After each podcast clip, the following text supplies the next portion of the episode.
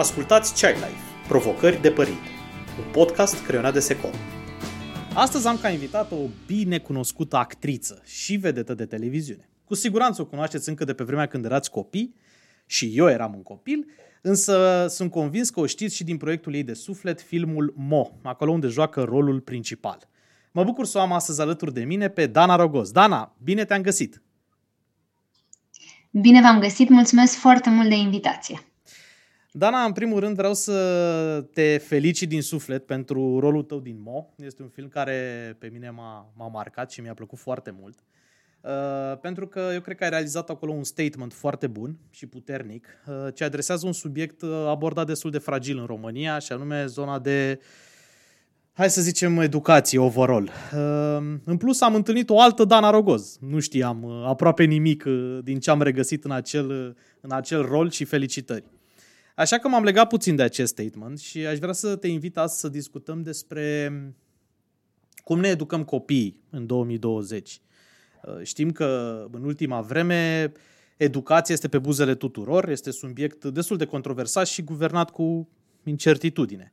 E dificil să stabilim o graniță foarte clară între libertate, program fix, școală tradițională, școală alternativă sau alte alternative, între ce citim, ce ar trebui să însemne parentingul modern și ce se poate face în realitate, într-adevăr, fără a fi un super mam. Dar ce înseamnă pentru tine în 2020 educația? Wow, nici nu știu de unde să încep. În primul rând, pentru cei care nu au văzut filmul Mo, trebuie să explicăm puțin așa contextul.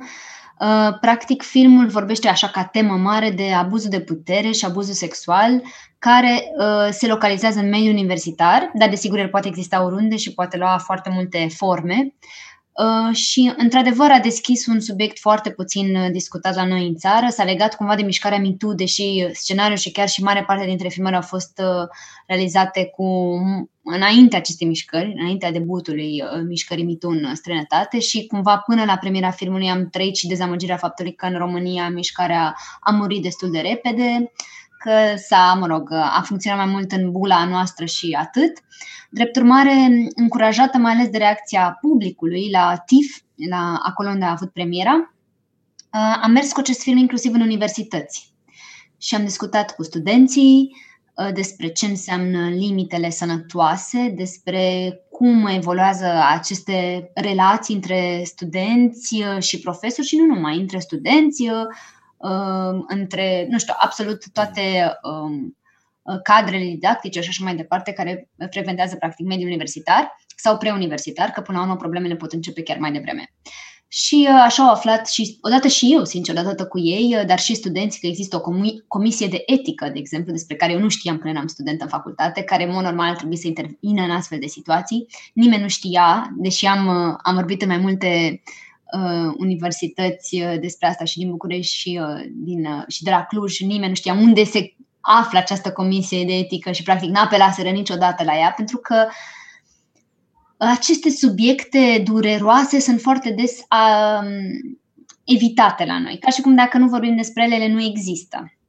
Și uh, cred că ar trebui să nu ne fie teamă să vorbim despre aceste lucruri, ba din potrivă, cred că trebuie să le inițiem inclusiv în uh, mediul universitar sau uh, mediul academic, să spunem școlar, pentru că eu cred foarte tare și în educația sexuală în școli, uh, apropo de tema MO. Deci cred în libertatea copilor și adolescenților și apoi viitorilor adulți de a se exprima și a gândi liber. Uh-huh. Și apropo de școală și de sistem, Sigur că și eu îmi pun foarte multe întrebări și m-am gândit și răzgândit vis-a-vis de care ar fi sistemul potrivit copilului meu. Uh, am și eu amintirile uh, mele legate de școala generală, unde ne băteau cu linia la palmă, uh, ne puneau să învățăm pe din afară texte gândite de alți oameni și performanța era doar să, de aceea de memorare și de redare cuvânt cu cuvânt. Și sigur, eu mă potriveam foarte bine sistemului pentru că aveam o memorie foarte bună Uh, exersată de filmările de la Bracadabra, unde învățam uh, zeci, sute de scenarii și atunci mi era foarte simplu, de fapt. Eu știam, eu știam ce trebuie să fac ca să împlinesc uh, cerințele sistemului și să plec de acasă, acasă mă rog, de la școală cu 1, 2, 3, 4, 5 de 10, cam asta era um, toată filozofia, de fapt, dar uh, nu am fost învățată, de fapt, să gândesc și să, să am libertatea să spun că nu înțeleg sau că, uh, că, nu știu, că pot să greșesc în școală. Eu tot îi repet asta copilului meu că atunci când nu înțelege ceva, are voie să întrebe, are voie să spună că nu a înțeles și că are nevoie de lămuriri suplimentare. Are voie să pună întrebări are voie să fie sau să nu fie de acord cu un anumit enunț. Uh, are voie să, să gândească liber, desigur, evident, cu uh, bun simț, cu anumite uh, reguli ce țin de, nu știu, de decență, de alte, alte criterii, alți parametri, dar altfel când vine vorba de a gândi un text, de a, a face o descoperire în școală, trebuie să ai tot confortul să, să poți merge, adică apropo de acele gândiri out of the box, care nu sunt încurajate, din păcate, în mm. sistemul nostru și există această uniformizare, toată lumea trebuie să facă la fel, toată lumea trebuie să aplatizăm așa cumva anumite reacții, ă, toți trebuie să mergem pe un anumit făgaș. Și, ă, sincer, ă, noi le-am încurajat, fiind și na, familie de artiști, să gândească cumva diferit și uh, nu cred că există momentan un sistem ideal, adică nu vorbim că în mediul privat gata, lucrurile sunt roz și uh, în, în, la stat lucrurile sunt uh, cum sunt. Nu, cred că peste tot pot să existe, pot exista profesori, cadre didactice minunate. Până la urmă, cred că cei mai importanți sunt oamenii. Poți să mhm. aplici tu orice sistem, orice uh, metodă, fie că e sistemul britanic, finlandez, tailandez, nu contează pentru că, până la urmă, oamenii sunt aceiași. Și uh, așa cum și eu îmi simt limitele și când sunt în postură de mamă și uite, stau și fac acum homeschooling, uh, se activează în mine exact reacțiile mamei mele și reacțiile învățătoarei mele. Adică lucrurile sunt atât de adânci în mine, încât am senzația că oricât de autodidactă sunt, oricât de multe cărți aș citi pe tema parenting sau educație sau oricât de multe conversații am avea noi acum, aici, uh, nu, lucrurile nu se vor schimba peste noapte și cred că trebuie să ne asumăm că noi suntem cumva o generație de tranziție, și, adică și în calitate de părinți și în calitate de copii. Țintim spre ceva anume ce noi nu am avut, vrem să le oferim copiilor o anumită libertate, vrem să-i, să meargă la școală de drag, să le facă plăcere, să fie curioși, să fie să nu le fie teamă să greșească, să experimenteze și așa mai departe, dar nu știm exact care sunt limitele, pierdem controlul adesea, uh, e greu, adică ne, mie mi-e greu și atunci de-aia, repet, sunt profesori care se trezesc într-un anumit sistem, să spună, uite, britanic sau habar n-am, și până la urmă la, îl traduc tot prin experiențele proprii, desigur, și prin uh, uh, felul românesc de a privi școala. Adică Correct. e greu, e greu să faci peste noapte o transformare și da, nu cred că există un, un sistem ideal, dar uh, pe de altă parte, ceea ce apreciez este acea disponibilitate a oamenilor, uh, părinți, cadre didactice, copii de a accepta schimbarea. Uite, și acum iarăși ne lovim de o mare schimbare și noi suntem foarte, adică ne opunem, ne opunem. Nu e în regulă, nu e așa, nu e așa cum trebuie. Și ascultam chiar de curând la televizor, la o, o știre, era un jurnalist din Germania care spunea că la ei școala online este un succes, că uh, atât părinții cât și copiii au primit cu entuziasm schimbarea și că s-a făcut un studiu și 48% dintre, nu știu, elevi vor să continue sistem hibrid și după terminarea pandemiei, la fel 47% din părinți. Și pe mine, sincer, m-a lovit, m-a lovit, m-a durut această afirmație pentru că noi încă suntem la etapa în care nu știm cum să rezistăm schimbării și mi se pare că asta e o mm. chestie a noastră, în mod special, a, a noastră a, a a felului nostru de a fi, a românilor, și anume că, băi, nu știu, dacă nu sunt eu, teama de schimbare, hmm. dacă nu știu exact ce va învăța copilul meu, cum va face, cum se trage linia, unde e, nu face bastonașe, păi dacă nu face bastonașe, eu nu știu ce se va întâmpla cu el. Adică ne e teamă de schimbare și uite, și din aceste, uh, din, din păcate în acest an, care în mod evident este greu, noi foarte greu vom învăța care sunt beneficiile și foarte, foarte târziu vom ajunge la ele. Dar asta crezi adică că cred că fiecare sistem are și bune și rele. Crezi că asta se întâmplă și pentru că noi și noi ca și copii ulterior deveniți părinți ne-am obișnuit ca sistemul să facă totul pentru noi, școala să vină să, să facă totul, totul, totul și noi și pur și simplu să stăm să așteptăm să ni se întâmple niște lucruri și atunci și la noi e o schimbare de mentalitate, pentru că spuneai de Germania, foarte corect înainte, vorbim de două societăți destul de, de îndepărtate așa. Și stau Pe să mă asta gând- spun. Uh, stau să mă gândesc ce rol are școala în conceptul lor de educație uh, și are un rol destul de uh, semnificativ, să spun așa, și ce rol a ajuns să aibă școala în sistem, în gândirea noastră și în percepția noastră asupra educației. Și cred că și de aici vin anumite diferențe. Cred sincer în ceea ce privește generația noastră că școala a fost a avut un rol extraordinar, inimaginabil de mare, adică uh, cred că ne-a format. Și, într-adevăr, în vest, oamenii au o libertate de mișcare, o, o libertate de la zero, de a-și schimba țara, serviciu. m- Sunt libertăți așa mult mai, mai mari, mai, adică nu există această teamă de schimbare pe care avem noi. Și probabil că, într-adevăr, unul dintre motive este și acesta, și anume că nouă la școală ni se dădea să facem ceva, uh, nu exista în afara uh, temei, nu existau discuții în afara Mhm. manualului, Da. nu existau nu existau aceste uh, nuanțe. Nu. Erau exercițiul de la pagina 5, știi, și așa mai departe. Adică Până- lucrurile erau da. foarte rigide. Foarte rigide și uh, tu pe acelea trebuia să le împlinești, Mhm. nu altele. Mhm. Nu interesa pe nimeni că tu în afara școlii ai alte activități. Uh, într-un fel, uite, eu uh, toată școala am trăit cu o, o geantă sub bancă, o geantă cu haine pentru filmare. Adică am avut tot timpul această viață dublă, practic. Dar nu mă interesa pe nimeni, sincer, și foarte mulți profesori mi ridicau la ore și îmi spuneau, fetițo, tu aici nu ești vedetă, asta, de la, asta la prima întâlnire Mhm. ca să explice start, din start care este raportul și evident că a, cum, așa și era și aveau să constate chestia asta la următoarea oră când mă și ascultau. Dar uh, altfel uh, exista, repet, o anumită rigiditate așa, în- adică și probabil că ne, ne-a influențat și da, semnificativ. Și acum noi vrem o schimbare, dar nu știm real cum ar trebui să fie sau să se întâmple. Și așa o văd că suntem destul de buimaci. Pe, Adică de altă, și, eu, și eu sunt. pe de altă parte, e clar că trăim într-o lume în care singura constantă este schimbarea, așa cum spui și tu, și nimic nu mai pare ancorat în nimic.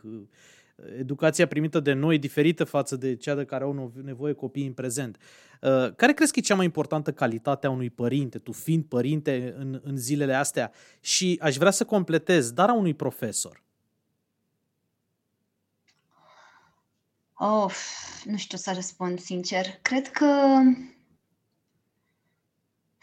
cred că trebuie să că cea mai mare calitate pe, de, pe care trebuie să o ai, cred că trebuie să ai uh, răbdare și și uh, să ai curaj să-ți asculți cu adevărat copilul. Adică să, să-i asculți cu adevărat nevoile și să să fii alături de el în toate situațiile, toate emoțiile, toate, toate etapele. Trebuie să-i fii alături. Acum, sigur, cred că asta ar trebui să facă și cadrele didactice, dar nu mi-e foarte greu să mă pun în, în locul lor. Dar uh, vorbesc iarăși din, efectiv din experiența mea de mamă, care am testat pe copilul meu până la vârsta asta diverse metode de genul Montessori sau, a, sau știi, adică căutăm uh, variante, ce zice unul, ce zice altul, poți să-i spui da, poți să-i spui nu, care sunt limitele și așa. Și până la urmă nu există această rețetă pe care o aplici și e câștigătoare. Și întotdeauna, până la urmă, tot copilul mi-a dat uh, mi-a dat cele mai bune semnale și dacă eram cu adevărat atentă la ceea ce îmi spunea, ceea ce îmi comunica, multe probleme s-ar fi rezolvat mai devreme anumite replici pe care mi le-a dat, anumite, uh, nu știu, reacții pe care le-a avut, le-am, le-am, le-am înțeles abia mai târziu. Mm-hmm. Eu, ca părinte, și am zis, băi, dacă el, copilul mi-a spus sau copilul mi-a încercat să-mi transmită asta, dar eu nu aveam mecanismele să decodific, pentru că nu am avut de unde să le învăț. Pentru că Corect. pe vremea noastră nu existau aceste discuții lungi cu copiii, uh, nu, nu, sincer, nu prea interesa pe nimeni ce gândești și ce nevoie ai tu în anumite momente. Uh-huh, uh-huh. Nu. Da, aici mă, și cred că asta ar fi cea mai mare calitate pe care ar, ar trebui să aibă un părinte, aceea de a, de a fi atent la nevoile copiilor, de a fi disponibil, de a-l asculta. Da, da, dar tu știai lucrurile astea în, înainte... Simte... tu, tu știai lucrurile astea înainte de a, veni, de, a, de a fi părinte sau pur și simplu le-ai învățat după ce deja ai devenit părinte? Am învățat, sincer, după ce am devenit părinte, adică încă învăț.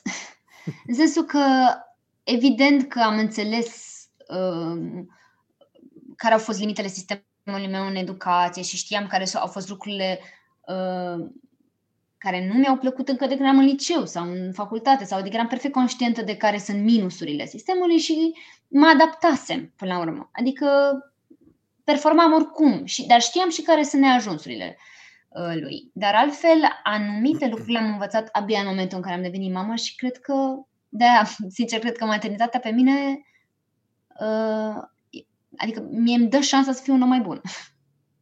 Chiar mă, mă formează altfel, mă, mă face să fiu mai atentă, mai înțelegătoare cu toată lumea, nu numai, adică prin relația pe care o am cu copiii mei, cu toată lumea, pentru că, uh, în primul rând, odată cu Vlad s-a activat un lung proces de autocunoaștere, inclusiv cu uh, ore lungi, adică multe ședințe de uh, terapeuți și adică discuții lungi din care am încercat să mă înțeleg pe mine și să înțeleg relația pe care am avut-o cu părinții sau uite și cu cadre didactice sau alte autorități din viața mea de copil, tocmai pentru a nu repeta un anumit tipar, tocmai pentru a nu-i transmite lui anumite probleme care sunt strict ale mele și nu trebuie să fie și ale lui și tot așa. Și am devenit mult mai conștientă, efectiv, de, de cum am trăit și măcar știu ipotetic ce-mi doresc. Nu știu cum să ajung neapărat acolo și sigur greșesc pe parcurs în proces, dar măcar sunt atentă la asta. Cred că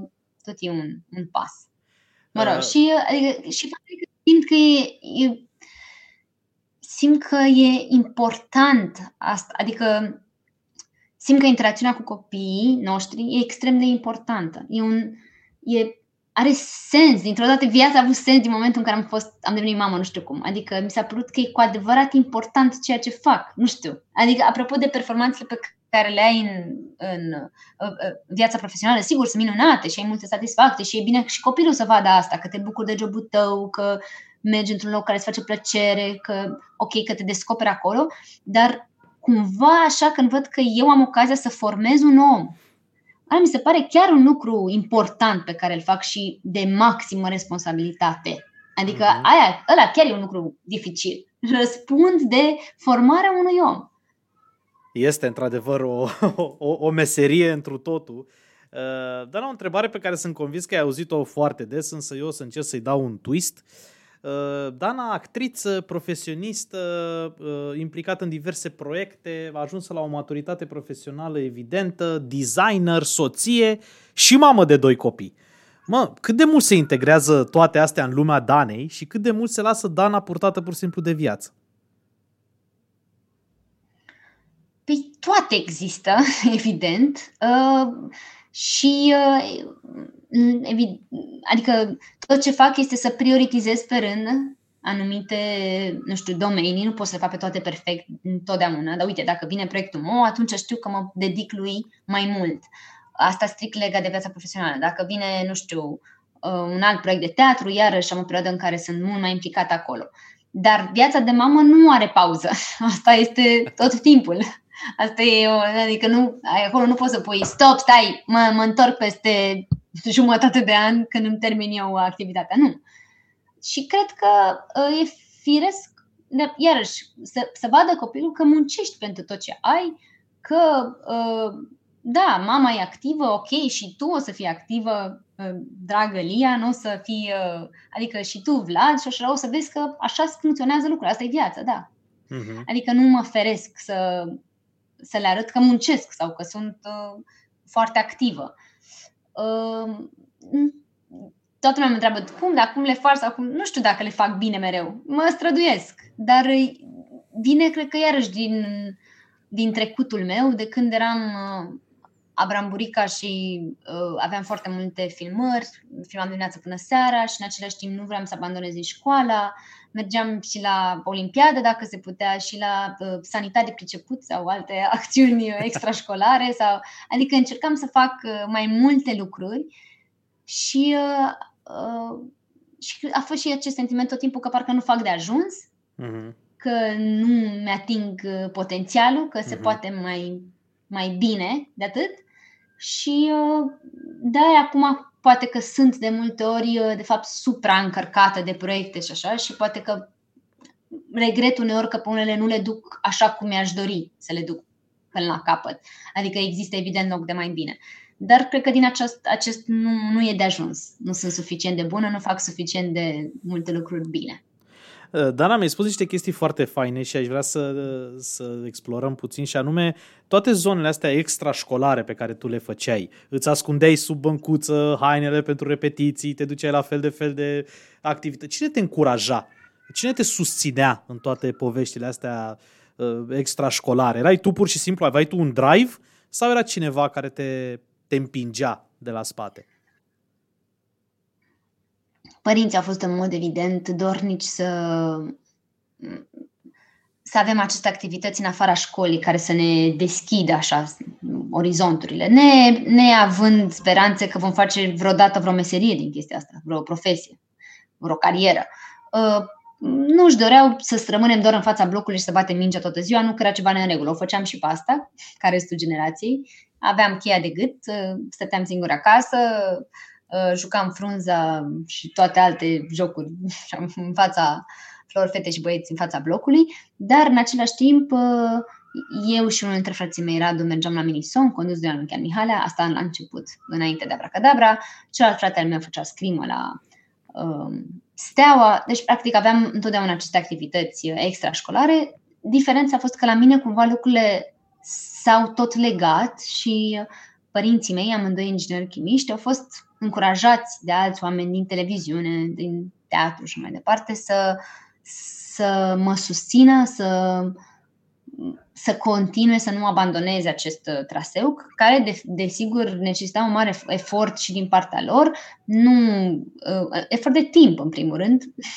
uh, să, nu știu, să fie, mama îmi pregătea toate aceste geamantane pentru filmare, când eu lipseam de la școală și îmi suna colegele să ia temele, putea să fie, na, obositor. Și, repet, erau doi părinți care își doreau de la mine și de la frații mei să performăm în școală, nu neapărat în afara școlii. Uh-huh. Adică, uh-huh. în același timp, școala nu trebuia abandonată și mama m-a tot crescut cu această zicală, azi ești, mâine nu ești, adică mâine poți să nu mai fii în, în meseria asta și atunci e foarte important uh, care e uh, baza ta, uh, educația, mă rog.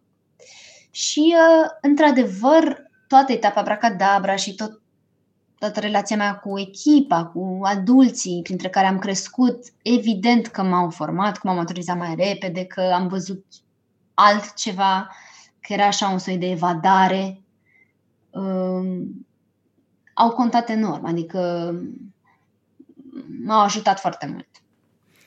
Uh, Dana, ce, ce ai luat de la părinții tăi și aplici și tu cu copiii tăi? Ce am luat de la ei și aplic cu, pări- cu copiii mei? Hmm, ce am luat? Um, nu știu să spun. Asigur am luat foarte multe lucruri. De exemplu, uite, uh, mama făcea teme cu noi e, mama făcea teme. Adică, știi, mamele care fac teme, Știu. stătea lângă noi, da, să ne, mă asculta la lecție și uh, eu, sincer, înainte de acest an, pentru că Vlad abia acum a început clasa pregătitoare, mi-am zis, eu nu o să fac teme cu copilul. Eu pur și simplu o să mă plimb cu el pe la muzeu, o să călătoresc cu el, o să, o să merg la teatru, o să vedem filme, o să discutăm despre alte lucruri, iar partea asta academică o să-și rezolve la școală. Adică toate achizițiile pe care trebuie să le facă, de genul să scrie, să citească, să facă calcule și așa, o să le facă la școală. Nu este treaba mea, este treaba profesorilor. Eu o să vorbesc și o să-i deschid altfel mintea. Și iată-mă în 2020 acasă făcând lecții deci nu există, adică orice, am vrut să fug de chestia asta și nu. Viața mi-a zis, nu, nu, nu, tu o să faci lecții cu copilul tău exact așa cum a făcut și mama ta cu tine. și, uh, și este foarte complicat, să știi. uh, pentru cam aceleași porniri pe care le avea și mama. Adică, de exemplu, nu știu, când a început școala online, uh, momentan, adică în primăvară Vlad era încă grupa mare la grădiniță și orele online erau foarte scurte, mă rog, avea două sesiuni de câte 30 de minute, restul erau fișele, fișele pe care le printam, eu trebuia să fiu tot timpul cu fișele acolo pregătite. Soțul meu, Radu, este mult mai relaxat și mai detașat pe genul. Ce contează? Dă-le încolo de fișe. Eu zic, Doamne, Vlad, Radu, Vlad, nu avem fișele, nu avem fișele de la... Eu mega tocilare, adică nu se poate. Fișele de azi, fișele de ieri, ce dată, asta, nu știu ce, ce avem? Mamă, cu orarul pus pe uh, frigider. Vlad, n-am făcut tema de la nu știu ce, n-am făcut la la la. Ideea e că um, ne-am, când am văzut la, ter- la terminarea grădiniței, când ieșise în starea de urgență și au vrut să facă așa un fel de ceremonie de încheiere a grădiniței undeva afară, noi am venit cu dos, două dosare groase, nenicule, deci două, două muncite, domnule, să se vadă că noi am muncit. Uh, și, și în plus uh, m-am surprins uh, în timpul unei, acest, unei ore uh, virtuale, eram în spatele laptopului și eu și Radu și copilul meu, uh, mă rog, era, repet, grupa mare, trebuie să fac o propoziție cu cuvântul uh, iepure. Și, uh, na, eu îi citesc copilului meu, stai puțin, Radu, e vorba aia, scenarist, regizor, adică noi, noi, băi, noi îi citim copilului nostru, știi, adică totuși, fiecare seară are un vocabular, e imposibil, stai să vezi, stai să vezi că zice, o zice acum și o zice bine. și ridică Vlad mâna, noi liniște în casă, stai, că zice copilul propoziția cu cuvântul iepure. Și zice, eu am văzut un iepure. Mamă, de ce era să sar din spatele laptopului? Eu am văzut un iepure, Vlad? Eu am văzut un iepure? Asta e propoziție? Eu am văzut un iepure? Ce fel de iepure? Un, un iepure maro? Ai văzut un iepure trecând printr-o grădină? Ai văzut... Deci, nu puteam să mă abțin. Și faza e că la fiecare pauză de aia și eu și Radu speram că, mamă, mi se părea că e un univers acolo. Eu, el, da, ok, tu, da, ai văzut, nu, nu îmi spune că ai văzut un iepure și atât. și la fiecare pauză ne tot încărca așa de speranțe, de speranțe și el nu. Eu am văzut un Genial. No! Mă rog, și am zis, nu, ok, trebuie să mă, trebuie să mă temperez. Trebuie să mă... Și, în mod evident, Vlad nu este ca mine și nu va fi ca mine în școală, ceea ce chiar îi doresc să nu fie ca mine, pentru că am fost exagerat de de... Uh, am, am fost tocilară, în sensul tocilară picticoasă aproape, știi? Adică să, să fac ce mi se cere bine, nu mă interesa, din păcate, nu am citit suficient de mult în școală pentru că, băi, e sau nu e? Ne-a cerut sau nu ne-a cerut? Iau un punct în plus? Dă o steluță? Se întâmplă ceva? Nu. Atunci, pe bune, tu știi cât să... am de citit pentru școală? Adică, de, pentru ce? Apropo de sistem. Dom'le, mm-hmm. e vreun beneficiu, a câștig ceva din chestia asta? Adică nu ne-au învățat că câștigul e altul. Nu, câștigul era note și din păcate ăsta era singurul nostru reper. Erai un om bun, erai un elev bun, adică elev bun, om bun erau același lucru, practic, uh, dacă aveai 10. Și atunci când am ieșit din școală și n-am, nu mi-a mai dat nimeni un 10, eu am fost derutată complet. Am zis, mm-hmm. păi stai, stai, ce se întâmplă? Și aș vrea ca Vlad să găsească alte resurse pentru care învață, să existe o altă motivație acolo intrinsecă și nu, uh, și nu teama de, uh, nu știu, de a, fi, de, de a greși în fața colegilor sau a profesorilor, nu, nu pentru notă, nu pentru premiu, nu pentru coroniță sau... Nu, eu, eu pentru premiu eram acolo foarte, foarte atentă și atunci asta zic. Deci mă surprinde tot fel de situații, tot fel. Tare. Și, mă, și îmi recunosc ambii părinți, da, în mine. Da, dar ce ți-ai dorit cel mai mult să învețe Vlad? Vlad fiind cel mai mare, să zic așa, de la, de la voi. Pentru că voi aveți un stil al vostru aparte, foarte fain, vă combinați foarte bine, vă echilibrați foarte bine și cu siguranță că el o să ia foarte multe lucruri de la voi. Dar care ar fi acel lucru pe care tu ți-ai dorit cel mai mult să, să-l învețe de la voi? Uh, fai de mine, greu, stai să mă gândesc. Cred că... ok, luăm toate calitățile, le punem pe toate. Da, da, nu, nu, nu, dar mă gândesc așa, mă, nu, mă gândesc că chiar, adică,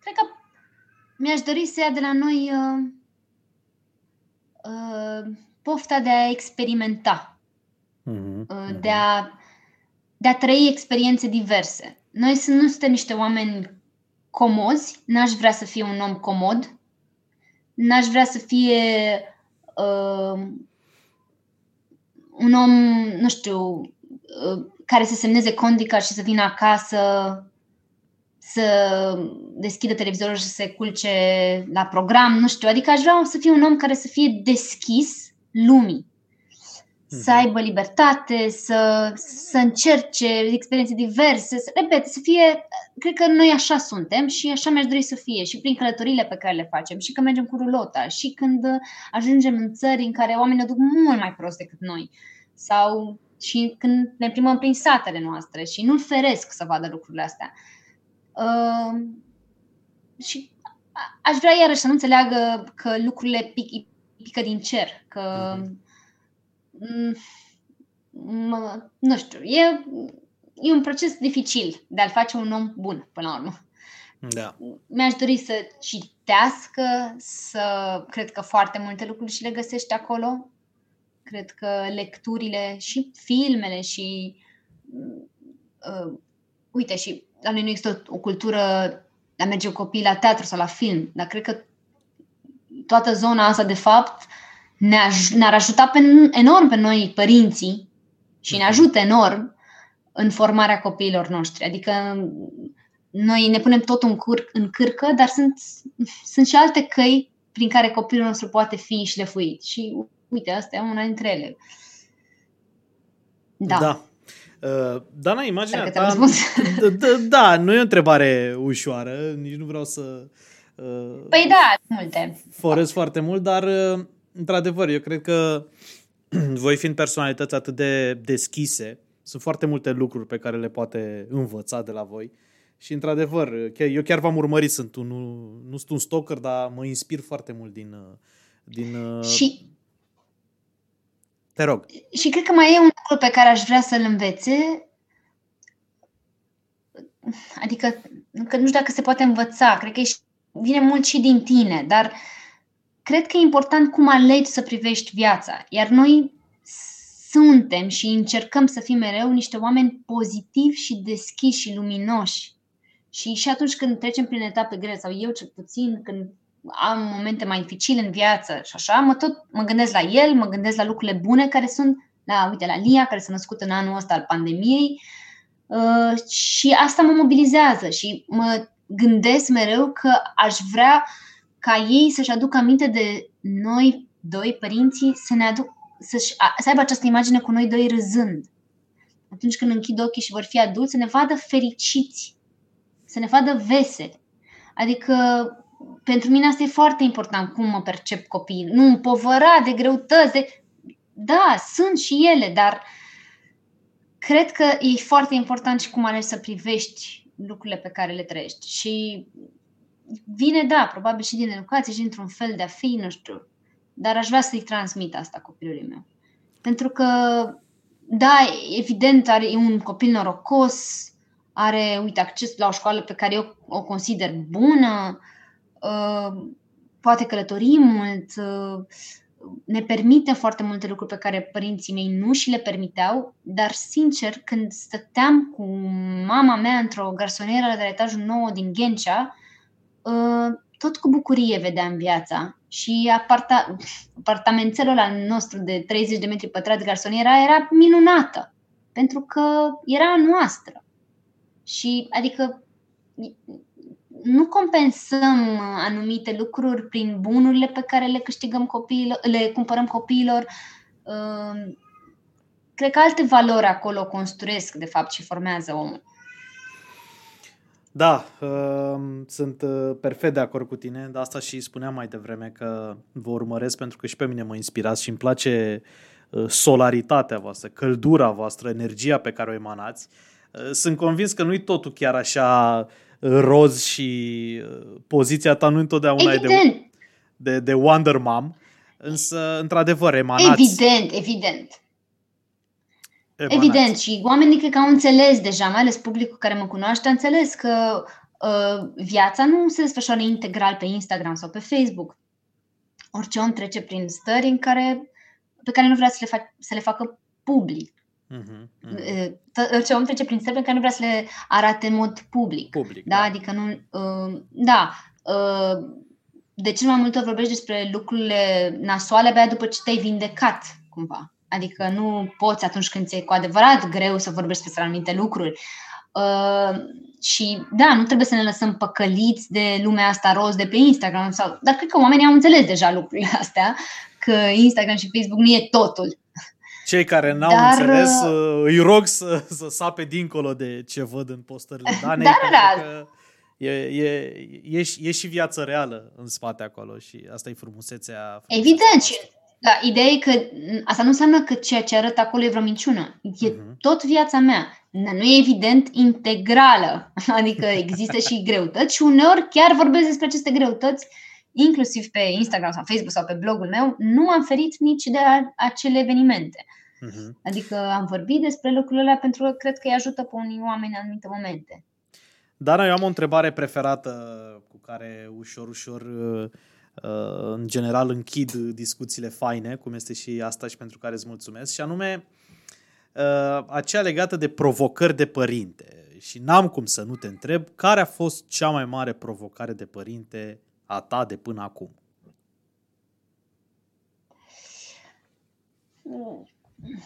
Cred că cea mai dificilă etapă cu Vlad a fost între 2 ani jumate și 3 ani jumate, etapa acelor tantrumuri, Uh, nu știam ce înseamnă cuvântul tantrum până când nu l-am avut pe Vlad și nici ce înseamnă The Terrible Twos. Uh, mi-aduc aminte că avea un an și 10 luni când eram cu el în Australia și mi se părea că nu, mai mult de atât n-are cum să fie, adică mai energic, mai independent, mai lasă-mă în pace că știu eu mai bine. Am zis că nu, nu, nu, nu, nu poate să fie nimic peste. Și eu, mama unui alt băiețel, se, uh, îl, tocmai îl împinsese pe Vlad să nu ajungă la o jucărie de asta cu uh, mă rog, eram într-un aeroport și uh, mi-a zis, să scuzați, mi-a zis, you know, terrible twos. Și eu zic, terrible twos? Oare la ce se referă? Și eram la, doar la două luni, practic, depărtare. Eram, doamne, dar nu, dar nu poate să fie mai mult de atât. Adică oare chiar va fi o schimbare? Da, și am simțit-o și noi, pe la 2 ani și jumătate, 3 ani, cred că a fost apogeul. Uh, și, uh, a, da, aia a fost o perioadă foarte grea. Uh, pentru că părinții nouă ne-au spus că voi n-ați făcut astfel de lucruri. Eu așa, mie așa mi s-a spus, că eu și frații mei, noi nu făceam chestii de astea, noi nu ne tăvăleam pe jos, noi nu dădeam cu, nu știu, băteam cu piciorul în pământ, voi erați foarte cuminți și disciplinați. Și de urmare când Vlad a făcut prima oară o criză, eram în mall, uh, mi-au revenit în minte toate aceste afirmații, cred că mai ales tata nu le spunea, că noi am fost exemplari și am zis, opa, copilul meu nu e exemplar și ce să vezi înseamnă că nici eu nu sunt o mamă exemplară pentru că copilul meu în momentul ăsta este pe jos în mall, supărat că nu i-am luat o jucărie și uh, nici nu mai aveam forța necesară să le iau pe sus. Știi, era, era, era momentul aia în care nu, deci așteptam să nu știu, să intervină un deus ex machina, o ceva de sus, ceva care să poată să salveze situația. Și culmea e că se mai întâmpla uneori să mai intervină un alt tată simpatic, drăguț, care sunt, chiar atunci asta a fost situația, era un alt tată care a văzut că sunt absolut depășită și a venit să vorbească ceva cu Vlad și uh, a reușit să-mi distragă mie atenția, sincer, nu a copilului, dar tot a fost, adică pe mine m-a, m-a relaxat în momentul ăla. Copilul a continuat să fugă, dar uh, uh, mă rog, am depășit-o și sunt unele chestii care țin de tine de părinte și alte care țin pur și simplu de evoluția firească a, a lor, a copiilor. Și uh, mi-am dat seama de, azi abia când, de asta abia când el a ajuns la patru ani și le-am zis părinților și pe blogul meu, nu vă speriați, lucrurile trec.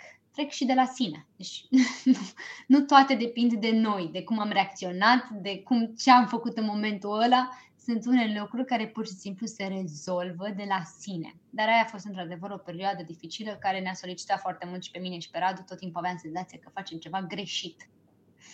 Dar uh, acum cred că la Alia o să fie altfel. La al doilea așa am auzit și eu că lucrurile sunt uh, par mai, mai ușoare, mai simple. Dana, îți mulțumesc din suflet pentru discuția sinceră despre educație, despre libertate, despre autenticitate, despre curaj Um, noi uh, aici ne oprim cu discuția noastră. Sper să ne revedem curând și îți mulțumesc din nou. Numai bine! Mulțumesc! Mulțumesc și eu! Ciao!